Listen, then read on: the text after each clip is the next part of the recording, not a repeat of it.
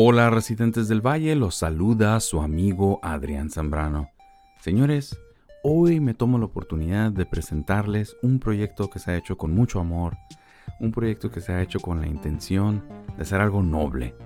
Estoy hablándoles de ciencia pelada, lo van a encontrar aquí hoy en este feed que es el de Valle Cielo Gris, pero es un podcast que ya pueden encontrar disponible en todas las plataformas, Spotify, iVoox, Google Podcast, la que sea. Incluso tenemos un canal de YouTube, nada más búsquenos en cualquier plataforma como Ciencia Pelada.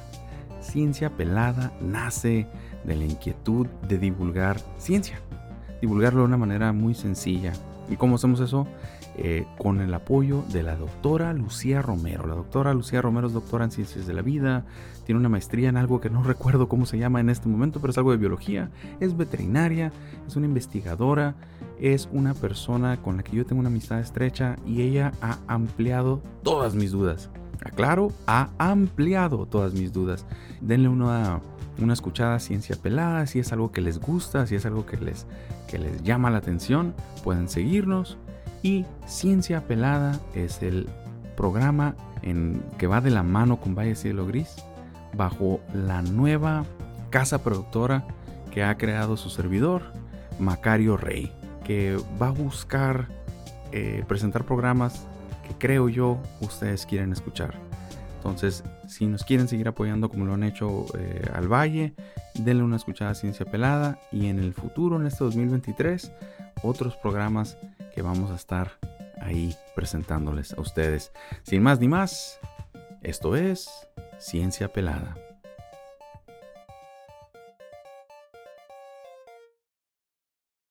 Esto es Ciencia Pelada. Estás escuchando Ciencia Pelada. Con la doctora Lucía Romero y Adrián Zambrano. Ciencia a calzón quitado. Ciencia rebelde. Ciencia rebelde. Ciencia rebelde. Y ahora, ciencia pelada. Bienvenidos a Ciencia Pelada.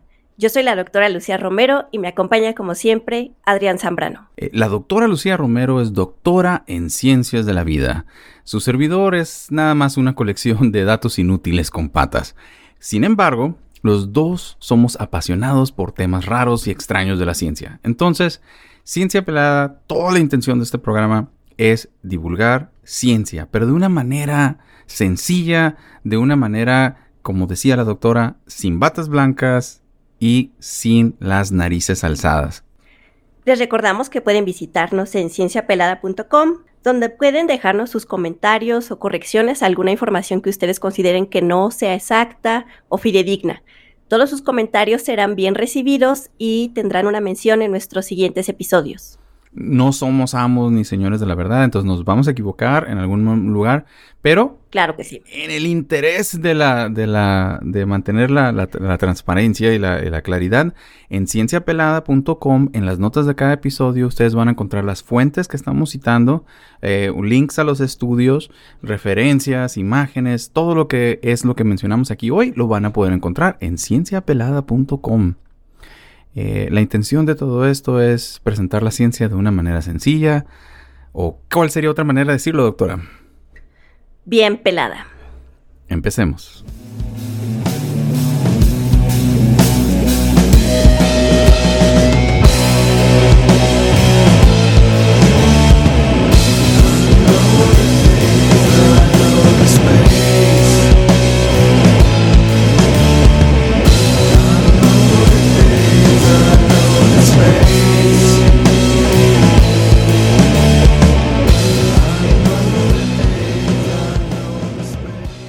Episodio de hoy lo quisiera iniciar con una pregunta para Adrián porque él es experto en este tema.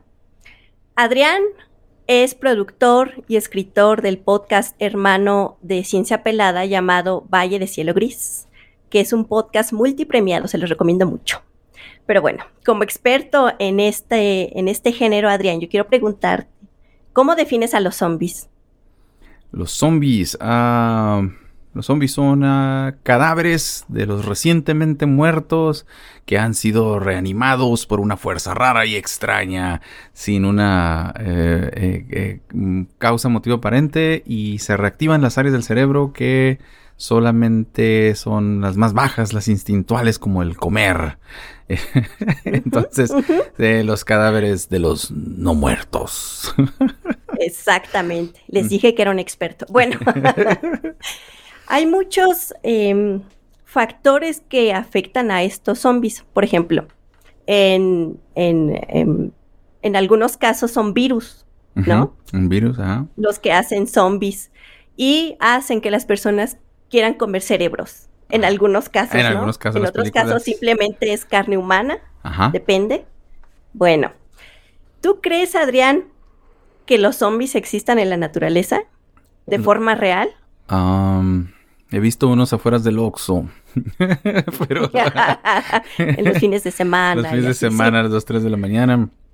Eh, ah, en la naturaleza sí hay zombies. Eh, los cangrejos pueden hacerse zombies y te voy a contar cómo. Bueno, pues resulta. espera, cangrejos, zombies, o sea, como la, la, jaiba del caldito marisco, todo ese tipo de cosas. Exactamente. ok. Bueno, estos pobres animales eh, pueden ser parasitados por un grupo de parásitos que se llaman rizocéfalos. Rizocéfalos. Entonces, sí, estos rizocéfalos están loquísimos porque también son crustáceos, pero no tienen, no tienen órganos internos, no tienen brazos, no tienen piernas y solamente son un cúmulo de células con órganos reproductivos. Eh, algunos músculos y un sistema nervioso muy simple. Entonces desde ahí ya empezamos con cosas bien raras porque, pues imagínate, un un organismo que no tiene órganos internos y no tiene ningún miembro, ¿no? Ok, pero, ok, entonces, ese es eh, el rizocéfalo. Eh, rizocéfalo. Rizocéfalo infecta a un cangrejo. Exacto. ¿Cómo, cómo, se, cómo, se infecta el cangrejo de, ese parásito? ¿Y de qué tamaño es? O sea, ¿no es como ese pescado que reemplaza la lengua del otro pescado? Ah, sí, ya sé cuál dice. No, no, no, no. Eh, este es 10 veces más pequeño que un grano de arroz. Entonces, si lo comparas con el cangrejo, pues es muy, muy pequeño. Ok, ok, ok. Ok, entonces, ¿qué hace? Llega y pues como el cangrejo es un crustáceo, es decir, tiene un exoesqueleto duro, no puede penetrarlo por cualquier lado. Entonces, lo que hace es eh, penetrar por medio de, de, una como jeringa que tiene sus branquias, que es el tejido suave que tiene el, el cangrejo, ¿no? Entonces, va a inyectar un cúmulo de células que van a moverse hacia el intestino del cangrejo y boom, lo van a lo van a parasitar completamente, pero de una forma súper loca, porque van a empezar a formar raíces en todo el cuerpo del, cangrejo, con especial atención a los intestinos. ¿Por qué los intestinos? Pues porque con estas raíces que tienen ellos, que forman los, los rizocéfalos, van a empezar a absorber nutrientes de toda la hemolinfa del cangrejo. Entonces desde ahí ya está bien loco porque imagínate, está todo enraizado el cangrejo por dentro y solamente vive adentro del cangrejo las hembras de los rizocéfalos, solamente las, las hembras. ¿Y el macho? Ah, es que aquí viene lo que está súper, súper raro. Entonces llega un punto en que la rizocéfala hembra dice, ¿sabes qué? Es momento de reproducirme, quiero sentar cabeza, pero con el pequeño inconveniente que está atrapada dentro del cuerpo del cangrejo. Ajá. Entonces empieza a formar una bolsa amarilla en el abdomen por fuera, ya esto por fuera, en el abdomen del cangrejo que se eh, llama... Ok, espérame, espérame, a ver. Eh, eh, por ejemplo, ese rizocéfalo que se, que se, que va haciendo una red, ¿no? Una red interna como así como para Enraizada. Ajá, raíces y se está nutriendo desde ahí. ¿Es un solo parásito o es como una ¿cómo, ¿cómo se pudiera decir? ¿Como una colonia de parásitos? Ah, no, es un solo parásito. Ok, es uno solo grande que va cubriendo así como así, me imagino como un pulpo, ¿no? Ex- extendiendo sus tentáculos eh, por el, por el Sí. cuerpo del, de, de- de- del, del cangrejo. Entonces llega el momento que tú dices, o sea, como que creo que se me está, el reloj biológico se está acercando. TikTok, TikTok, sí, claro. Ajá, todos mis amigos parásitos ya se están casando. Está- ¿Qué van a decir de mí? Ajá, no, no, y no seré la persona que es quedada de la familia y empieza a, a ¿cómo, cómo hace eso así de un saco así afuera del, o sea, como lo, lo como no sé por dónde se le sale, como entre el, entre la coraza o lo hace. Exactamente. Ajá. Sí, sí, sí, entre la coraza, eh, pero en el abdomen empieza a formar esta bolsa amarilla que se ve un poco grotesca, sinceramente, que se llama externa, ¿no? Ok. Entonces, esta bolsa que forma en el abdomen del cangrejo está situada justamente donde los huevitos de la señora cangreja tendrían que estar. Ok. Entonces los ocupa, ¿no?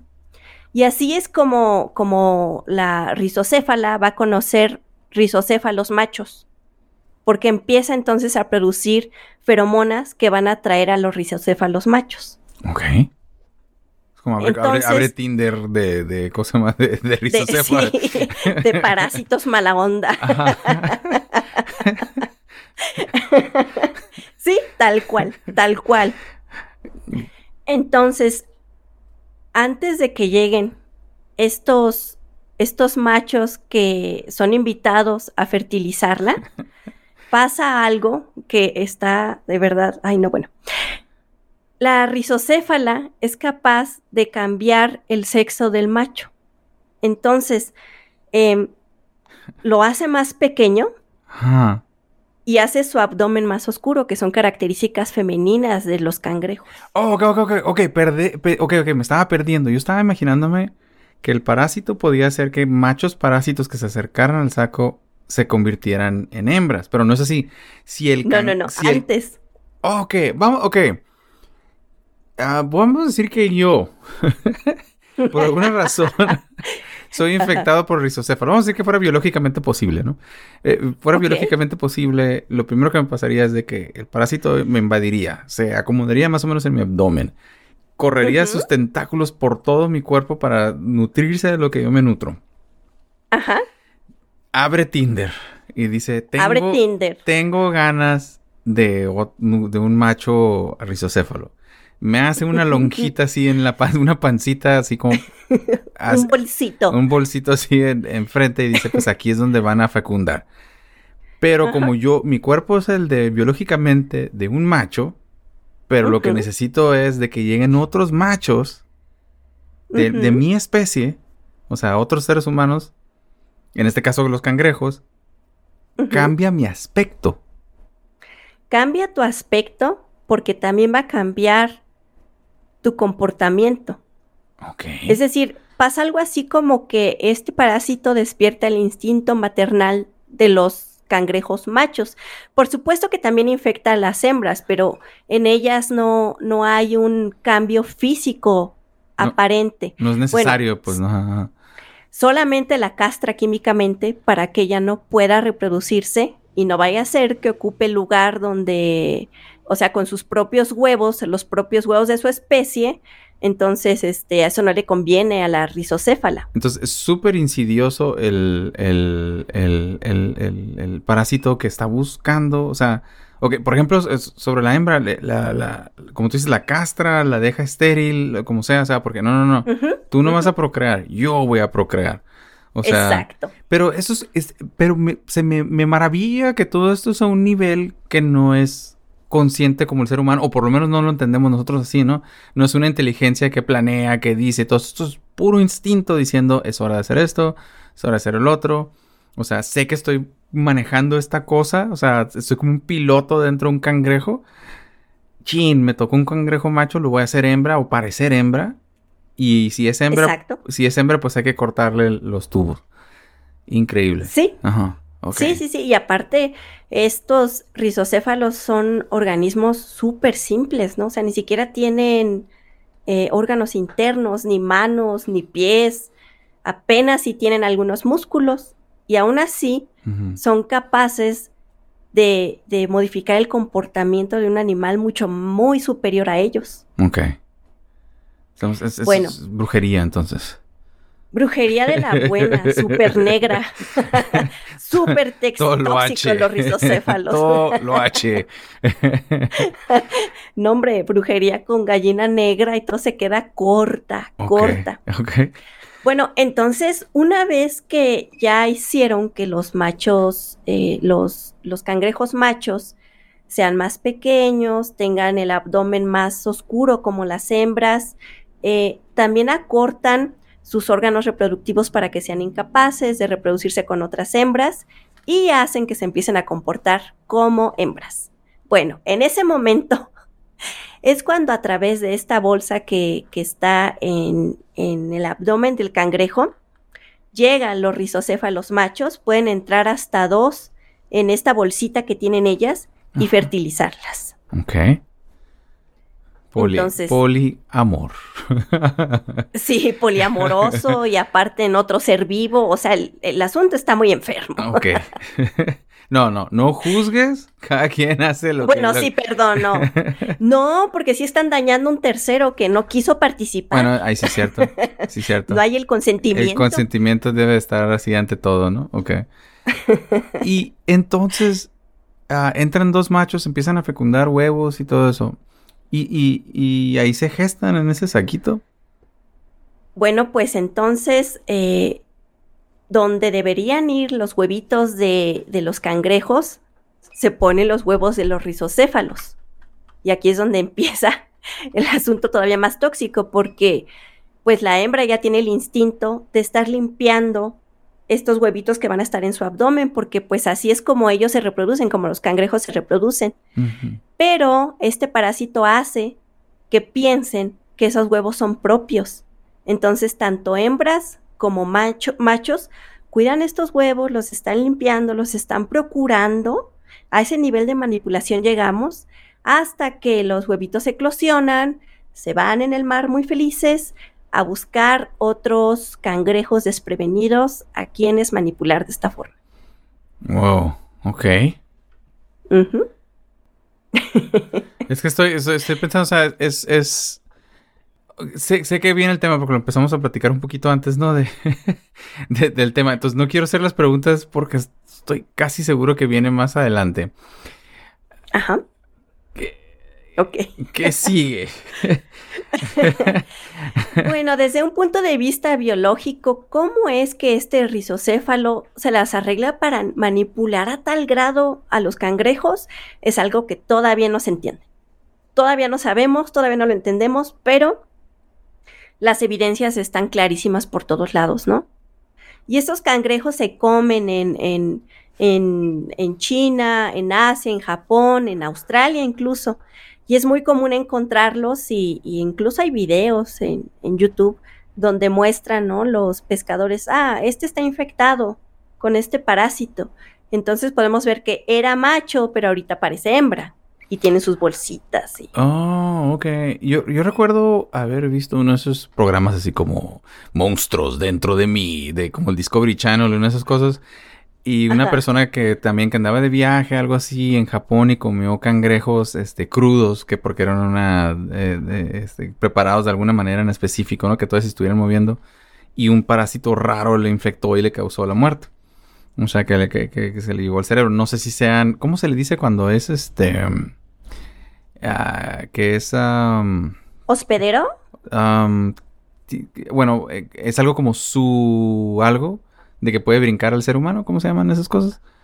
Ah, zoonosis. Zoonosis, eso, que pues es- esos parásitos son, son, pudieran infectar a un humano. Me imagino que no con el mismo alcance, ¿no? No nos van a hacer un saquito así, un útero falso o algo. Pero, No, por favor, ya bastantes problemas tenemos los humanos para estar lidiando con esto.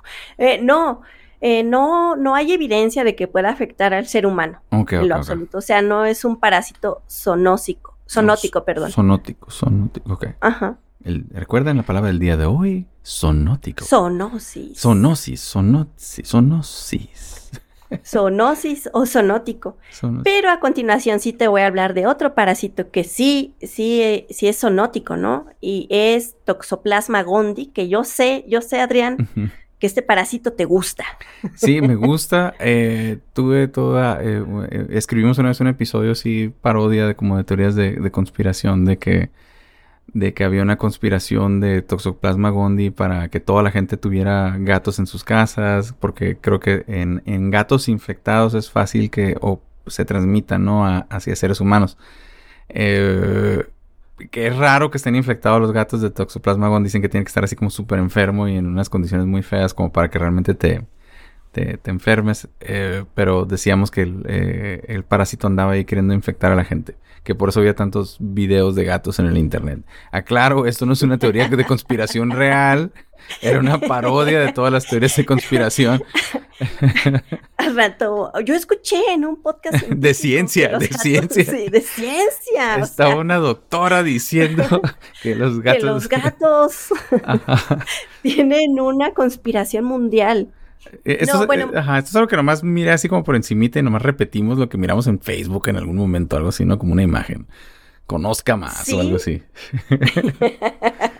Cuo, ¿cómo Cuo, se llama ese ajá, Cuo. ¿Todavía existe? ¿Todavía existe Cuo? No creo, sí o sí. Saludos a Eh, Cuo. Saludos, Cuo. Bueno, no sé si la imprima, pero en internet sí está. Órale, Cuo. Sí, todavía existe. Bueno, pues toxoma- vamos a llegar a todos los puntos que acabas de mencionar, por supuesto, ¿eh? porque es muy importante hablar de eso. Es mi deber como veterinaria hablar de eso. bueno, pues Toxoplasma gondii es un, es un microorganismo de una sola célula. ¿Ok? Entonces es aproximadamente cin- 550 veces más pequeño que la semilla de una manzana. Entonces es muy, muy poquito.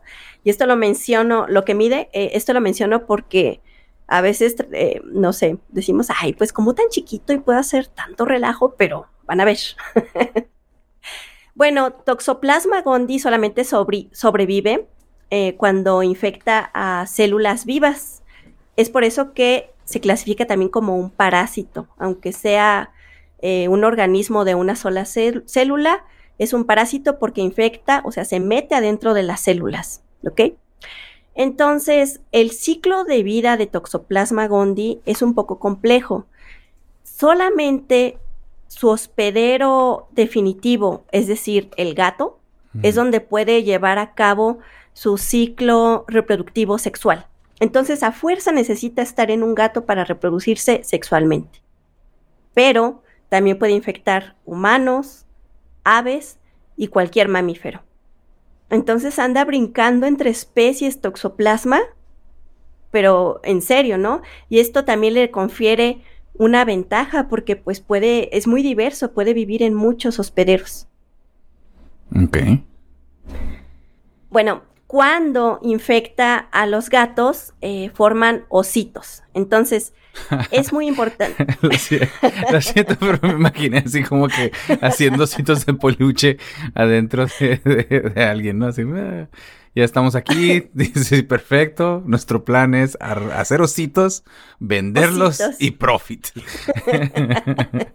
No lo había pensado así, la verdad. Pero seguramente cuando lo estudié por primera vez sí lo pensé. Son porque, pues, emprendedores, esos, esos, esos de toxoplasma. Bueno, estos ositos se escriben con doble E y C. Entonces, o doble, doble doble O y C. O. Entonces es no son ositos o- pequeños. Ositos, ok. Ositos, Ok. ositos. Ajá. Entonces, eh, esta estructura que forma Toxoplasma gondii en los gatos es una estructura que ha de cuenta que este, este organismo, eh, eh, Toxoplasma, hace una coraza alrededor de, de ella misma. Hmm. ¿Y esto para qué? Para que pueda sobrevivir en el medio, ¿no? Para que sea mucho más difícil que alguien le haga daño o algo ambiental le haga daño. Bueno, estos ositos son liberados a través de las heces del gato. Y es aquí donde se empieza a distribuir y las aves, los ratones, las vacas o los humanos se infectan cuando ingieren estos ositos por agua, por comida, por carne contaminada, eh, vegetales, lo que sea, ¿no? Ahí es cuando nosotros, por ejemplo, adquirimos esta, esta infección. Ahora, es muy importante mencionar que te va a causar daño si es que tienes un sistema inmune débil. Si tu sistema inmune es capaz de combatir esta infección exitosamente, lo que va a pasar es que toxoplasma va a entrar en un estado de dormancia, que es como ellos eh, hibernan.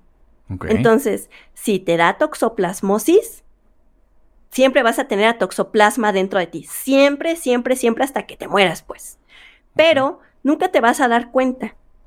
¿Por qué? Porque está en un estado de dormancia. Y ahí lo tienes, oh, durmiendo, eh, hibernando. Eh, fíjate que leí algo de esto, me vas a corregir donde me equivoque, ¿no? Y de, lo, que vea.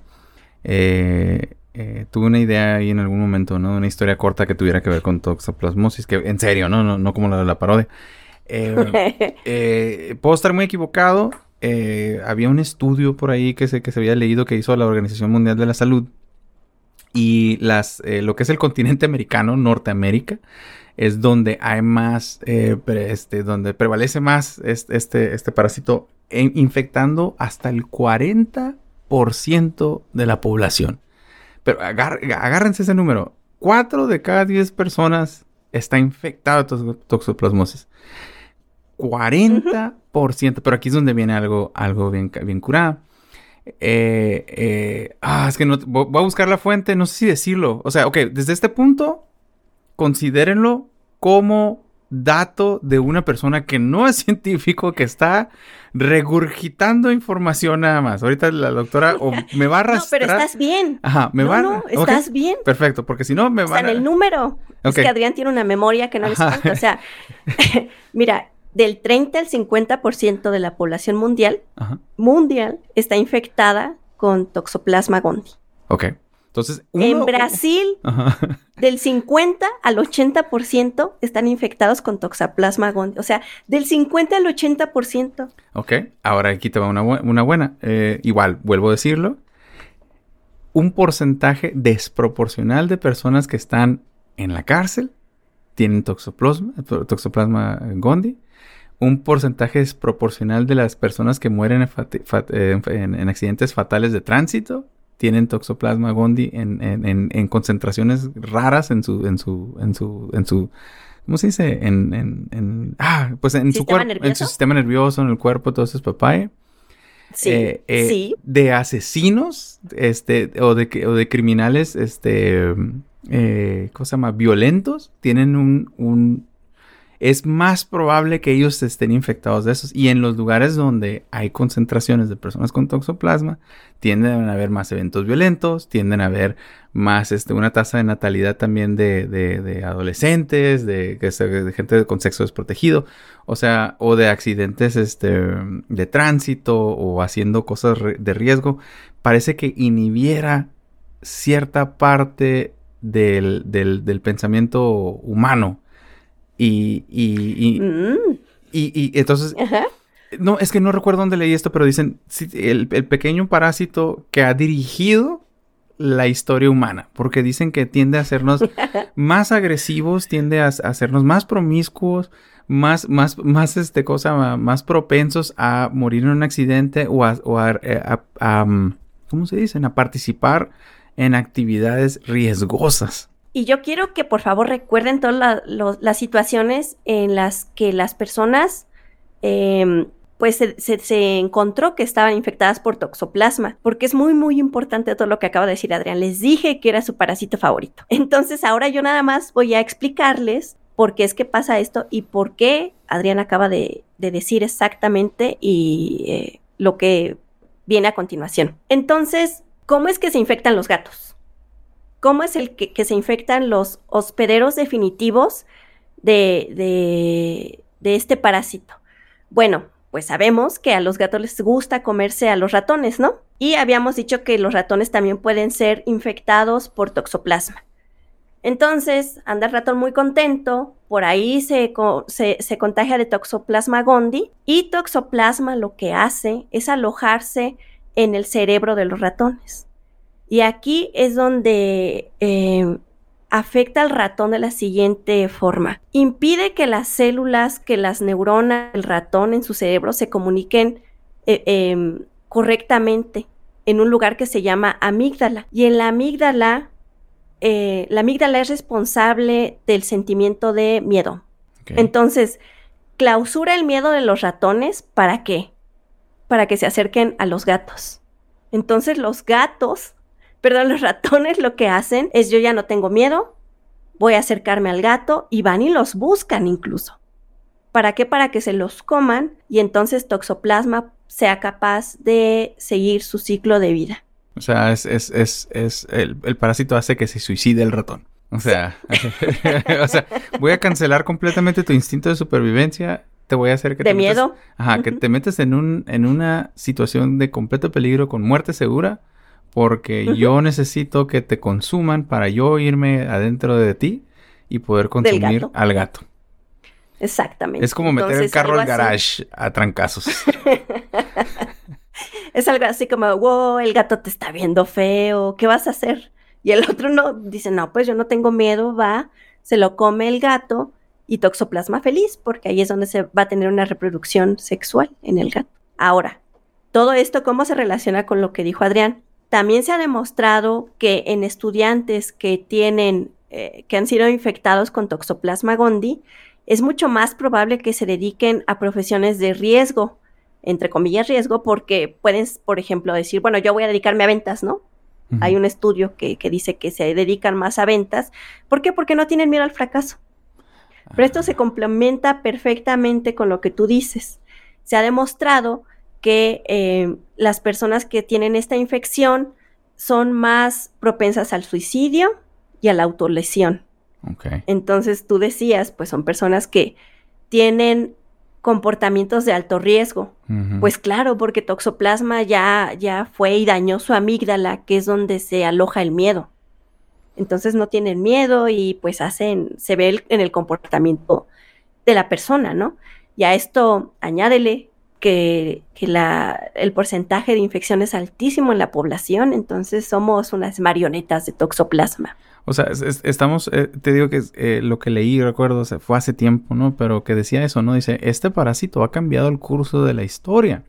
Sí. Porque, eh, porque ha, ha, influido en la forma de pensar. Entonces, entonces ya, obviamente, ¿no? Todas las, conversaciones en, en en, línea terminan en, gente alegando, ¿no? Y gente diciendo, oye, ¿y cómo sabes que tú no eres el parásito? O sea, que tú... Que tú de toxoplasma. Ajá, que tu conciencia, lo que tú piensas que es tu conciencia, tu concepto de persona, dices, es que yo soy el escucha, la persona que está en casa, ¿no? O yo soy Adrián, en realidad soy la mente colectiva de una colonia de, de toxoplasma.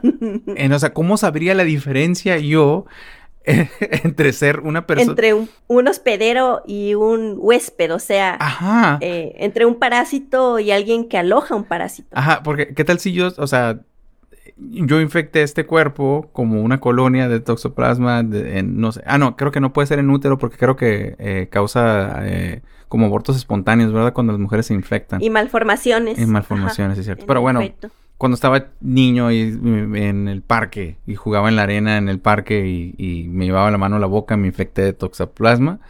Este, y desde ese entonces he estado siendo manipulado horriblemente por el, por el parásito. pudiera ser, pudiera ser.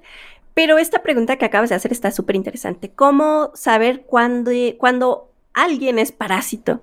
Bueno, los parásitos necesitan de otros seres para completar sus ciclos de vida.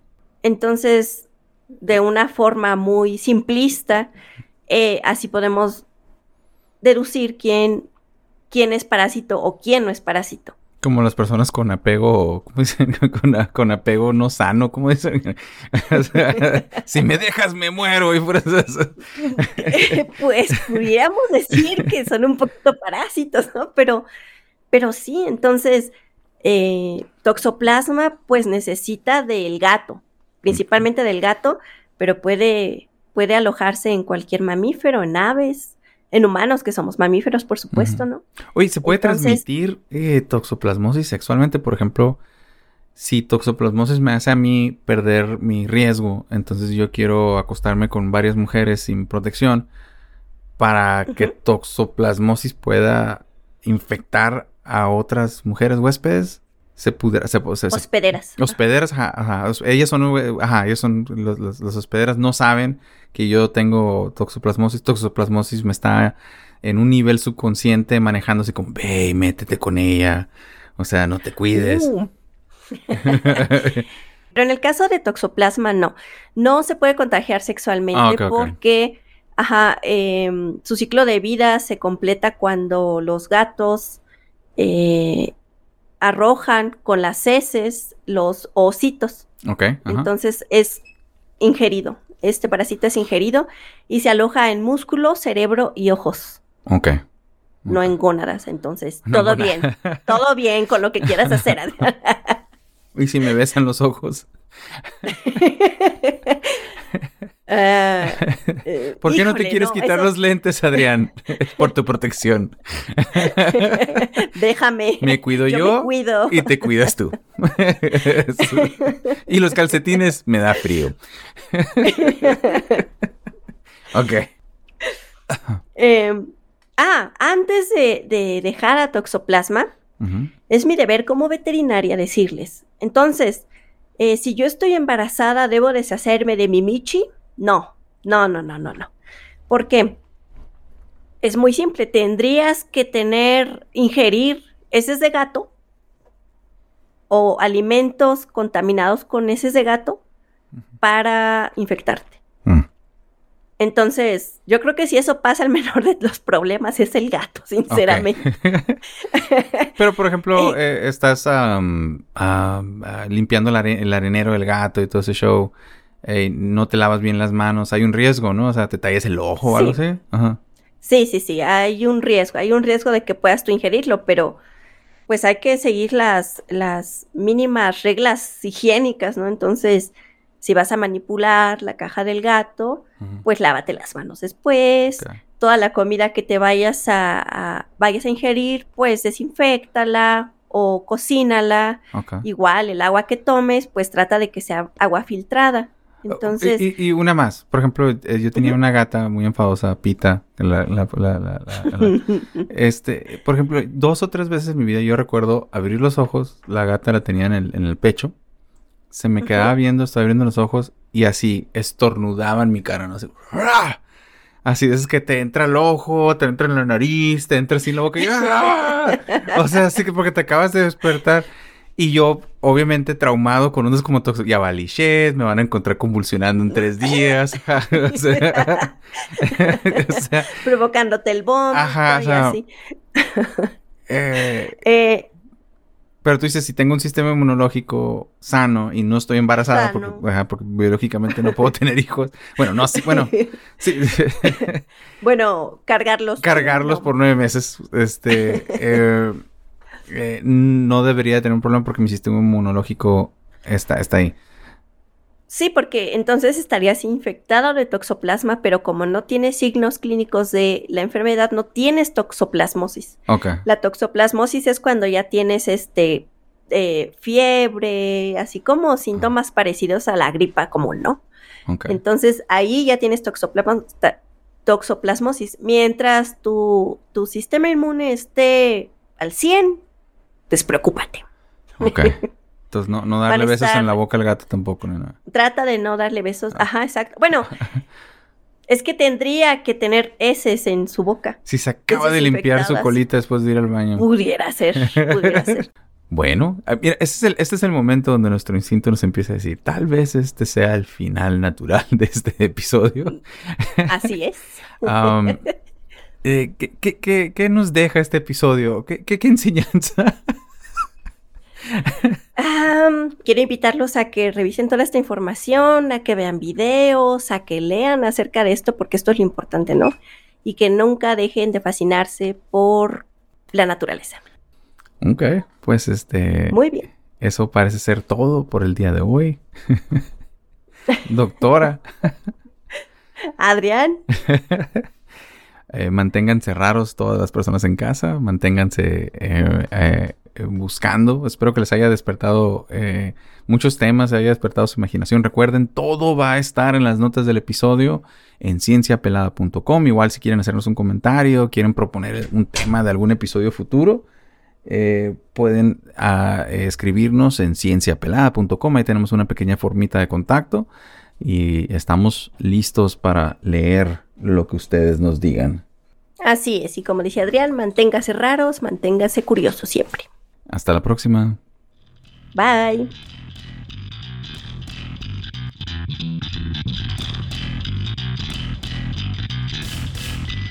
Ciencia Pelada es una producción hecha en colaboración con Macario Reinvira. Consulten cienciapelada.com para más información sobre las citas y las referencias hechas en el programa. Recuerden seguirnos en Instagram y en TikTok como Ciencia Pelada.